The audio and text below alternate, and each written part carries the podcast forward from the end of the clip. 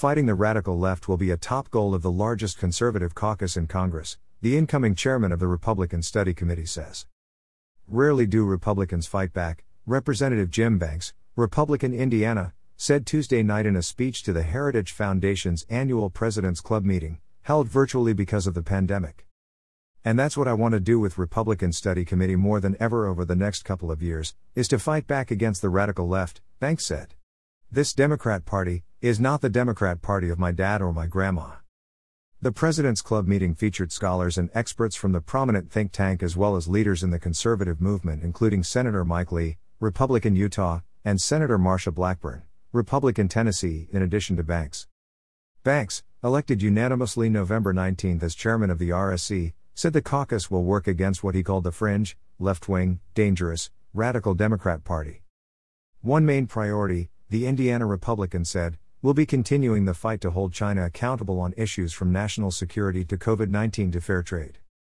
President Donald Trump has made the Republican Party the party of holding China accountable, and, I promise you, the RSC will be in that fight for the two years that I'm the chairman, Banks said.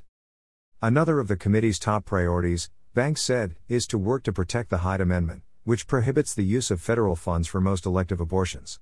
The measure is named for the late Representative Henry Hyde, RIL, who proposed the amendment first adopted in 1976. The incoming chairman of the House Appropriations Committee, Rep. Rosa DeLauro, Democrat Connecticut, has said she wants to do away with the Hyde Amendment. One of the very first issues that we're going to fight out of the gate is to protect the Hyde Amendment, which is no longer a bipartisan issue, Banks said.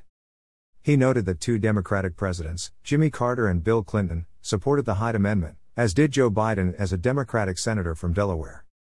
Banks said the RSC also will be on the front lines protecting strong defense budgets, Trump era budgets, and fighting as Democrats try to try to strip defense spending, our resources, traditional legacy issues, and fiscal responsibility and balanced budgets.